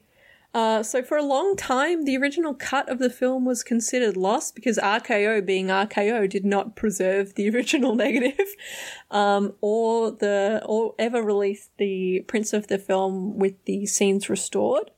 It wasn't until 1969 where a 16mm version of the film was found in Philadelphia that the film was finally restored to its 100-minute runtime, and it has subsequently been restored multiple times in multiple formats in an attempt to get it back to its former glory, which is, it's fucking annoying. Every time you hear that, it's just like, why didn't they save anything? Because there was no commercial value in it. There was more commercial value in a set piece than there was in a negative, because the set piece can be reused. But the thing is, though, they kept re-releasing Kong, so they saw that it had financial value in that it was important to re-release it, like, almost every 5 years in cinemas. I think there was almost this sense of fatalism and this kind of ahistorical, but I think understandable at the time, conception that the code would never go away. And so that there was no point in keeping prints of movies that weren't saleable under the code. I think it's why we see a lot of stuff get scratched at that point in time, especially with a lot of the silent movies, because when you're looking at it and you're like, well, this isn't going to fly today, so why bother hanging on to it? Not thinking that there would be a future where that might be valuable. It's not an industry with a long-term vision. It's always been a very short-sighted kind of, yeah. Everyone's just treating their films like fucking Buster, just making them and then being like, well, fuck. I don't know. Fuck it. Out of my control. Let's use this to prop open the door. Upon its initial release, that is, the film experienced high acclaim from audiences and critics alike. Reviews at the time did reveal that the initial response may have been a little bit mixed, with a Variety review, for instance, stating, "There are times when the plot takes advantage of its imaginative status and goes too far. On these occasions, the customers are liable to laugh in the wrong way. A more tolerant audience at Music Hall broke down now and then, but on the whole, it was exceedingly kind. It seemed that while a few details were too strong to swallow the picture, as a whole, they got them." The hardest thing to swallow was Bruce Cabot. The review goes on to describe the box office potential of King Kong. "While not believing it, audiences will wonder how it's done. If they wonder, they'll talk, and that talk, plus the curiosity the advertising should incite, ought to draw business all over. Kong mystifies as well as it horrifies, and may open up a new medium for scaring babies via the screen." The New York Times review observed, needless to say, that this picture was received by many a giggle to cover up fright. Constant exclamations issued from the Radio City Music Hall yesterday. And the Chicago Tribune called it one of the most original, thrilling, and mammoth novelties to emerge from a movie studio. But regardless of whatever the contemporary reviews say, King Kong certainly struck enough of a chord to have made such an indelible mark on world history and culture as it has today. And that's probably testament enough to how well it was received. Because I don't think it would have been so ubiquitous in film culture if it hadn't been well received by audiences. But then again, who knows? Yeah, I mean, 'cause sometimes sometimes something becomes, of this era in particular, becomes fixed in the popular imagination because it's like this elusive failed art project. Like, Kong really could have gone either way, I think. I think it could have been a popular spectacle, or people could have been maybe not totally receptive of it, because as we've established, the audience is always wrong. Yeah. So. But I think also, if you're a moviegoer in 1933 and you're seeing the scale and the effects, I mean, I'm sure you would have been discerning enough to know, yep, that's fake. But like, you ever met a person before?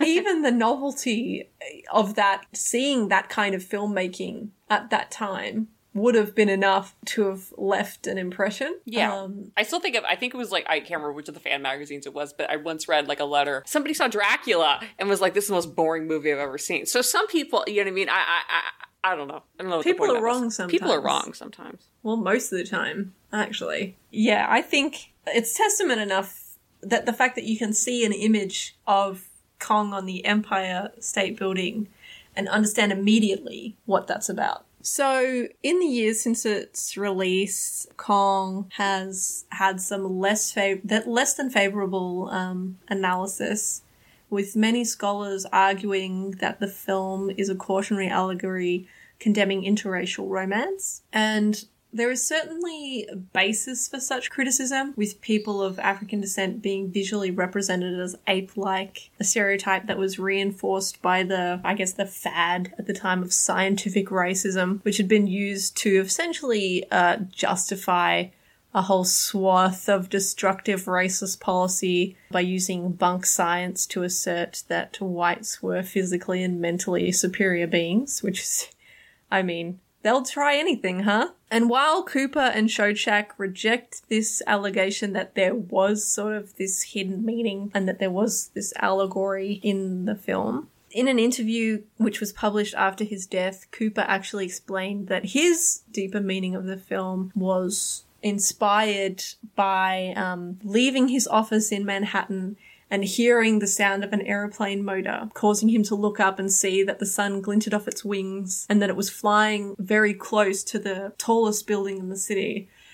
He then realized that if he placed a giant gorilla on top of the tallest building in the world and then had him shot down by the most modern of weapons, the armed airplane, he would have a story of the primitive doomed by modern civilization. Now, while this is his argument, I don't think it can be denied that the film definitely benefited from a racist kind of thinking.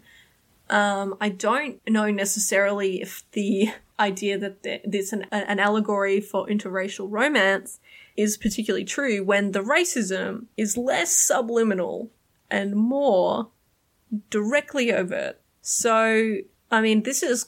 when we were watching it yesterday, I mean, it's pretty clear when you're watching it that there's a certain type of lens that has been placed on the depiction of the different kinds of people in this movie. So the white people are always the heroes, and they're pure and strong and courageous and brave. Whereas the depictions of the indigenous people have always made me deeply uncomfortable because of how overtly racist they are, and how the idea of this kind of colonial white explorer, which I think that was definitely an idea that both Cooper and Schoedsack prided themselves on being. They were these explorers that made these ethnographic films in these far-off countries and treated the indigenous people as some kind of spectacle, definitely would have rubbed off in how they produced this film. So I don't know how much of an argument you can make for these hidden allegories of racism when the racism is fucking right up top. But that's me. And another thing to remember is that the film itself, like the production, benefited from racist thinking, because a few years before King Kong was made, the mockumentary exploitation film Ngagi was made on the pretense that it was an ethnographic film. The entire plot was obviously fabricated and depicted a ritual where African women are given over to gorillas as sex slaves. Congo Pictures advertised the film as an authentic incontestable celluloid document showing the sacrifice of a living woman to mammoth gorillas. And it was a financial success, which is very damning on the public. And it's long been held that its financial success was one of the motivating factors behind RKO investing in King Kong, which is, you know, of course. So I think that any kind of criticism that calls into question how race and particularly that colonial kind of white explorer myth is perpetuated is very much valid, because, I mean, it's just emblematic of how those white explorers really saw themselves in these situations, when really they were just perpetuating the predominantly racist thinking and stereotypes that were pervasive at the time. And even if you consider Cooper's framing of the narrative, there's still obviously something very paternalistic about that, about framing it as primitive versus modern, because that whole disappear, you know, the emphasis upon vanishing and disappearance is a very easy way to dehumanize populations that are being systematically destroyed. I mean, I'm trying to look for a bit of a neutral verb there, but yeah, I mean, it's an easy way to write it off as being just kind of a concept of progress, even if you are sympathetic to those groups, because then it takes a lot of nuance out of the conversation, you know. Yeah, and I don't think Cooper had a lot of nuance. No. I also think that he was just so deeply entrenched in that world of, you know, being the white man talking about the other and bringing that back to for other white people to enjoy. I feel like that was so much a part of his life and his story that it just translated directly into his filmmaking, and I think that it's important for us to acknowledge that, which is why, I mean, this is something that we rail on all the time, but why I think it's important to critically engage with media of the past, even if it's uncomfortable, as opposed to just wiping it from historical record, because from understanding really comes from context and, you know, understanding how these things fit within the context, how they're shaped by context, and how things may or may not have changed since those particular entries into film history were made. So that's why I don't really put a lot of stock in people who say, oh, I don't want to watch this film, it's problematic because it's from the past. When it's like, no doubt, there were definitely horrible racist and sexist ideals being perpetuated, you know, throughout cinema history. But, I mean, it's also naive to say that those ideas aren't perpetuated today. Yeah. And you know, still are very harmful and damaging. And to just say, oh, well, I'm not going to engage with this media of the past, it's like, well, I mean, one, that doesn't help you contextualize how we got to where we got to today, but also it means that you're not capable of having critical understanding of media. And I think it's also, we said this a million times, but you also have to avoid slipping into some sort of complacency, thinking of yourself and your historical moment as being uniquely tolerant or uniquely perfect, and everything continues to be perfectible as we go forward. But history also, as we know, is not it's not linear, you know, it's not, there's a lot of switchback roads, there's a lot of twists and turns, and I don't know, I feel like that's just that blanket dismissal of anything that precedes when you were born really messes with your sense of, as you get older and as you engage more with the world, that unfortunately sometimes those victories that we do achieve can be pulled back, you know? I don't want people to think that they need to, that everything's fine and that Green Book won the Best Picture only a few years ago. So. Yeah, and I mean, also, you know, there's always the idea that, you know, if you talk to somebody, you know, your average clueless white cinema goer in the 1930s, they're not going to consciously be able to articulate the narrative that they're seeing on screen. And also, I could argue that then people who are watching a movie from 2021 100 years from now, assuming that we haven't been conquered by aliens, are going to be like, they're going to see nuance in some shitty Ryan Reynolds movie that we wouldn't have imagined at the time. You know what I mean? Look at how many movies we look back on and we see, you know, all, look at this art, this very sudden articulation of people being able to look back into the past. And I don't mean sudden in terms of like individual people, but I mean in terms of a broader cultural awareness, being able to look back and past and seeing, really being able to articulate, for example, transphobia in media of the 20th century.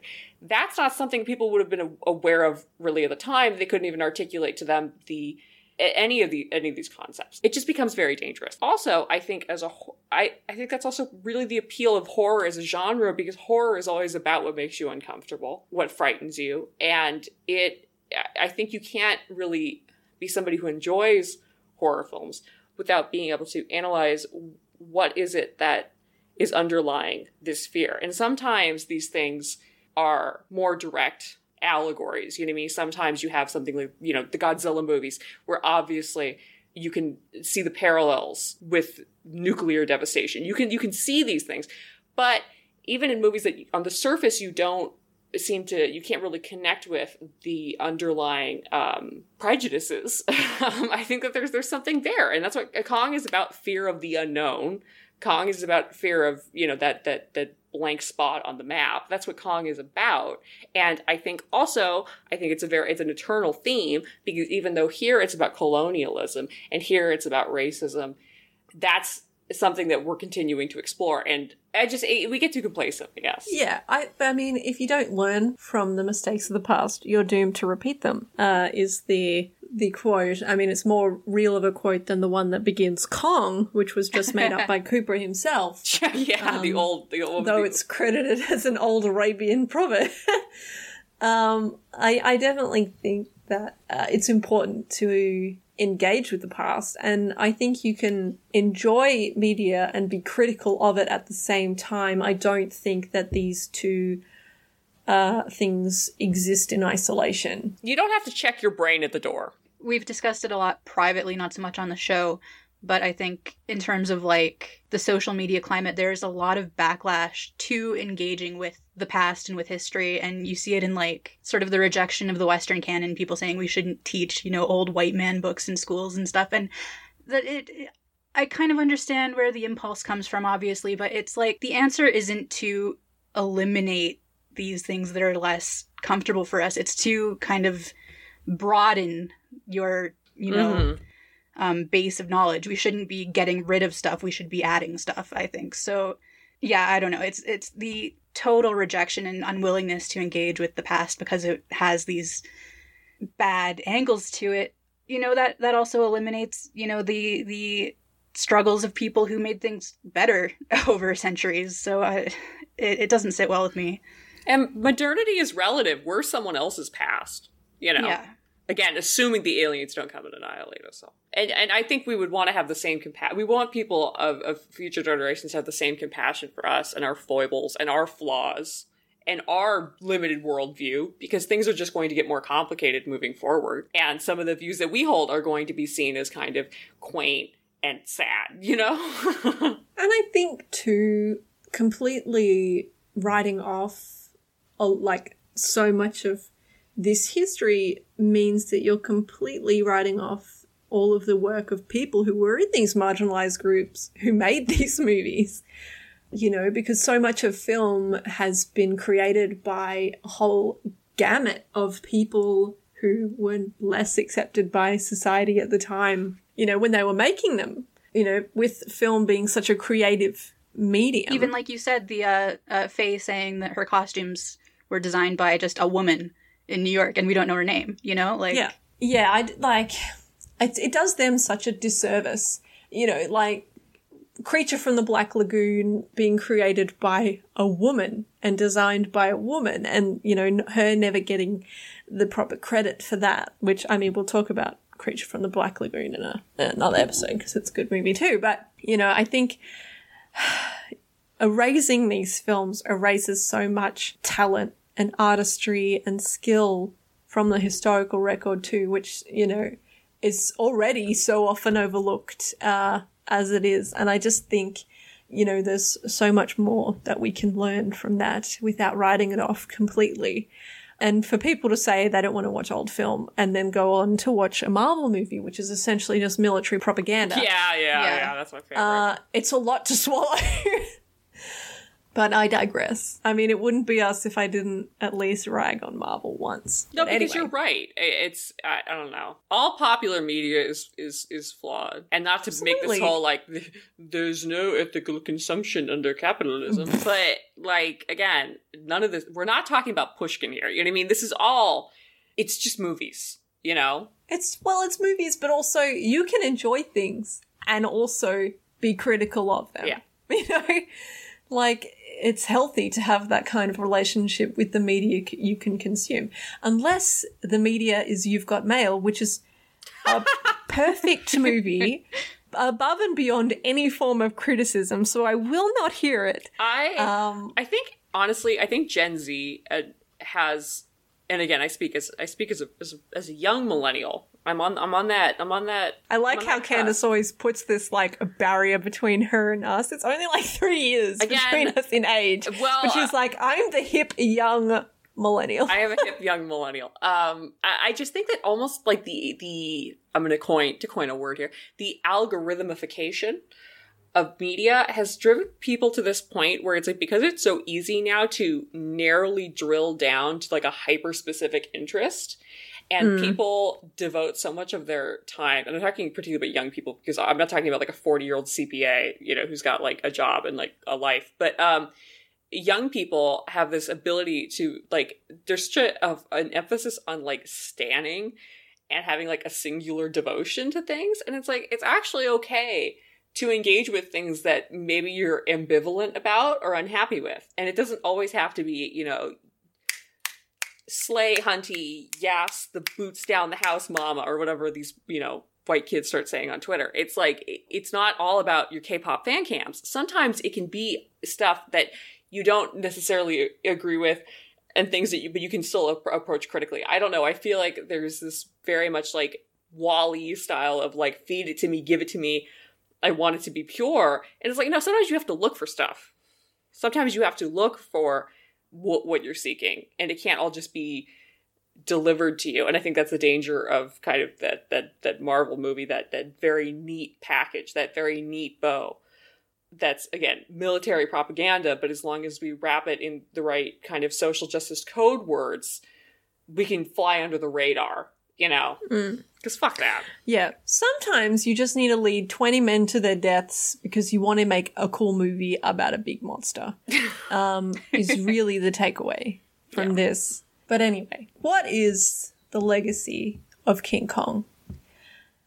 Even before Kong was released, they'd already started working on the sequel because the RKO executives could see the potential of, They could see $ signs. And so Son of Kong was commissioned and was released in the same year, in December of 1933. It was directed by Schoedsack. And again, Robert Armstrong came back as Denham, but Fay Wray and Bruce Cabot did not come back. And Helen Mack and Frank Riker came in as just the stand-ins for Anne and Jack. Helen Mack, she's like James Dunn to me. I'm like, this is a movie star? This is like, Tiff put in the pit from Goodfellas, where he's like, I ordered spaghetti, they got egg noodles with ketchup. Right after I got here, I ordered some spaghetti with marinara sauce, and I got egg noodles and ketchup. Put that in right there. That's how I feel about Helen Mack. Helen Mack is egg noodles with ketchup. Yeah, as I said earlier, Ruth Rose came back as the screenwriter, and she said she intentionally made no attempt to make a serious film on the logic that it could never surpass the first movie. And she said, if you can't make it bigger, make it funnier. Wish they'd taken that angle with Mummy 3.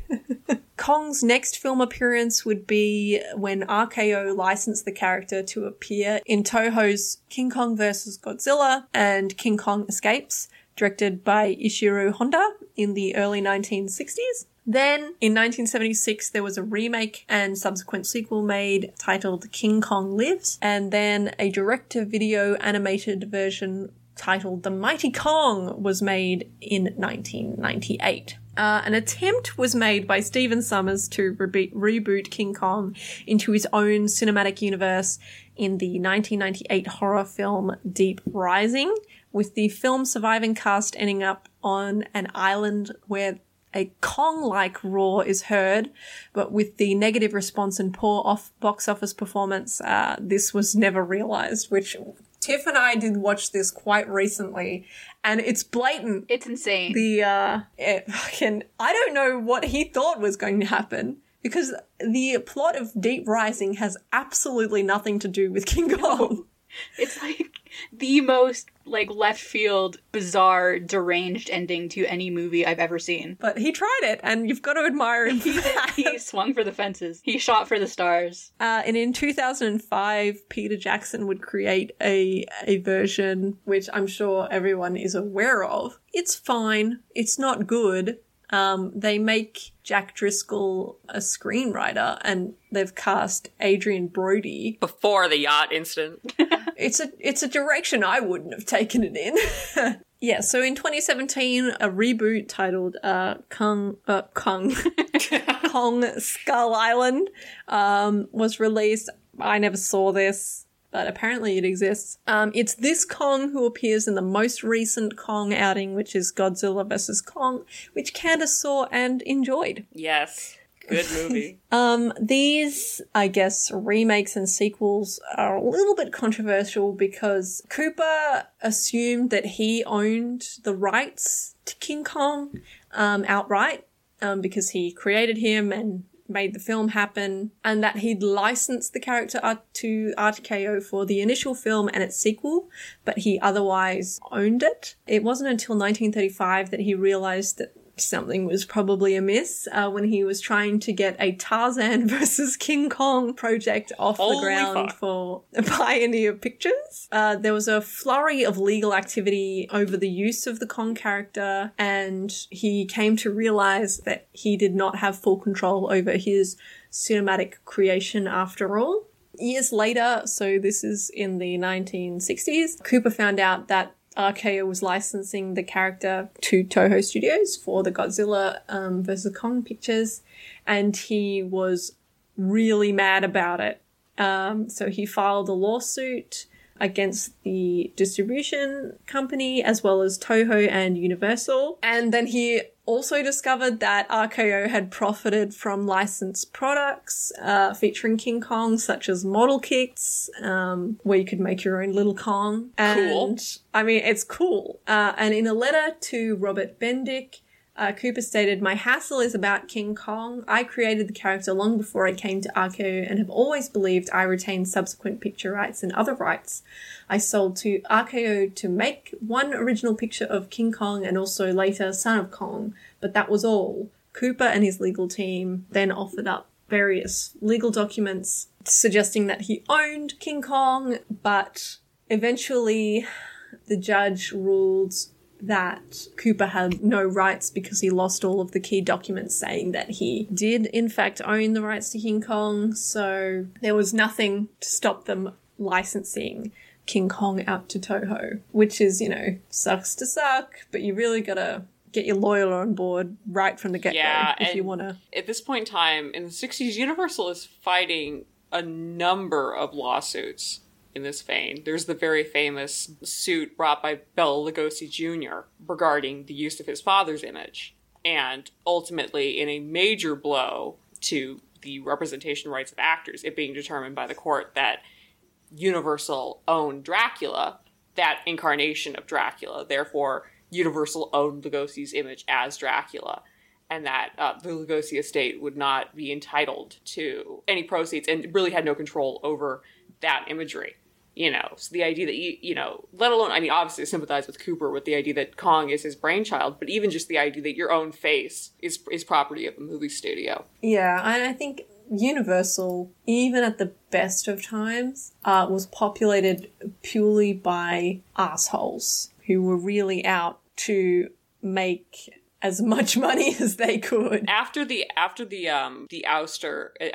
hostile board takeover in the 30s, it all really went downhill. That's when you see James Whale being let go. That's really when you see that end of that glorious reign of really unique and interesting filmmaking being done at Universal. You know? Yeah, I mean, regardless of where the licensing fell, I think it's safe to say that even with the benefit of advancing technologies, none of these sequels or reboots or remakes ever really achieved the same level of spectacle as the original. And it is perhaps the very fact that it is a spectacle, something never before seen or technically achieved at that point when the original was released, that allows the original film to retain its cultural relevance nearly 100 years later. Even if you haven't seen King Kong, you know the references and you understand the basic underlying premise of the movie.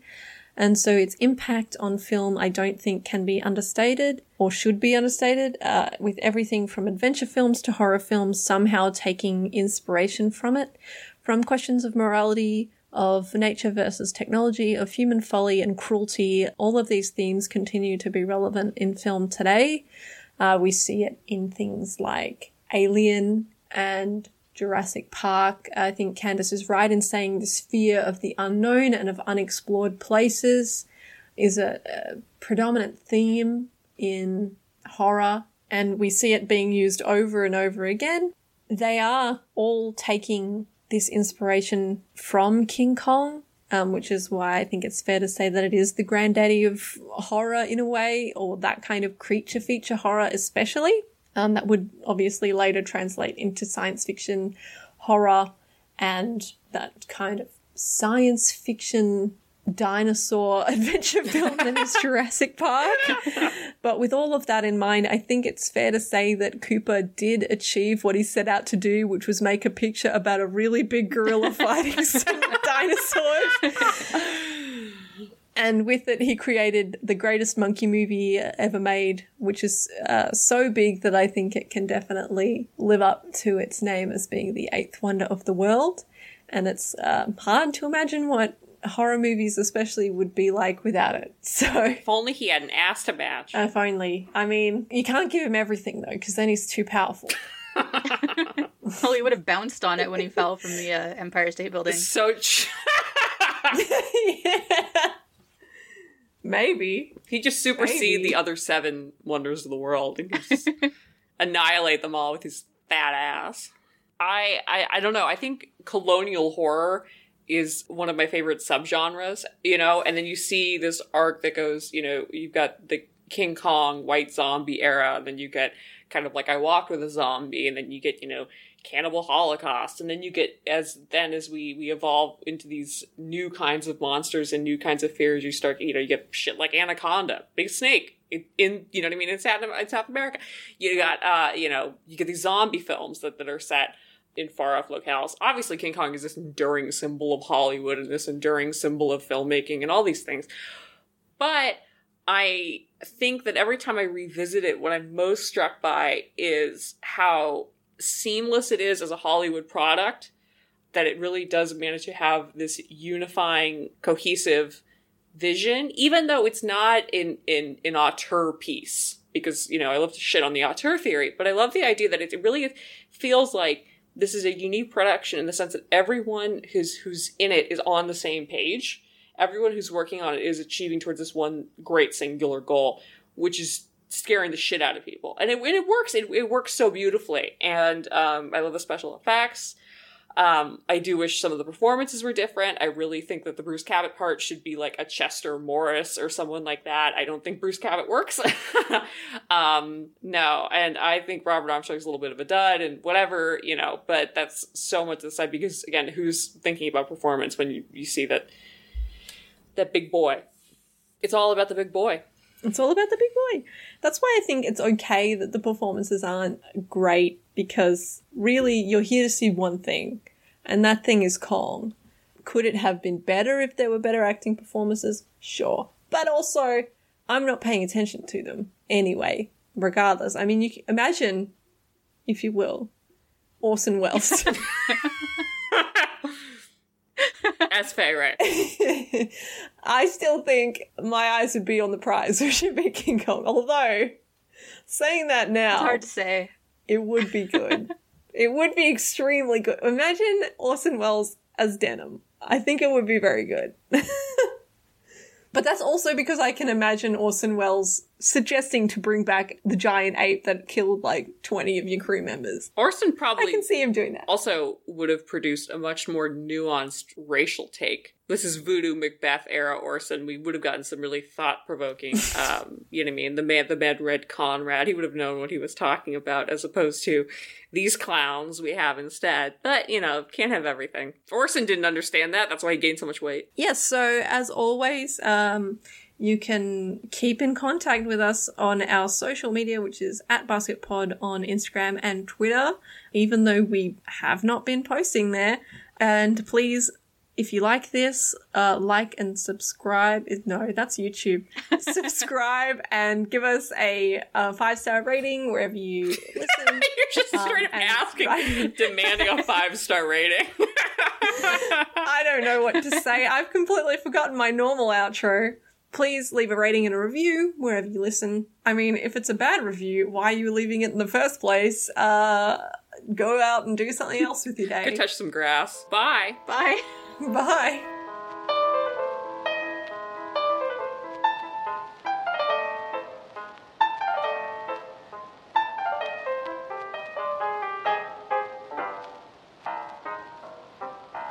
Because Denham hasn't actually... I'm not sure I understand. Okay, Siri, thanks. Why did it do that? Let's try that again. Oh my god, there's a party going on a couple streets over, and at first I thought they were playing Viva La Vida by Coldplay, and I was so embarrassed for these people. It wasn't. It was mariachi music, but I was like, wow, lame. Party stars.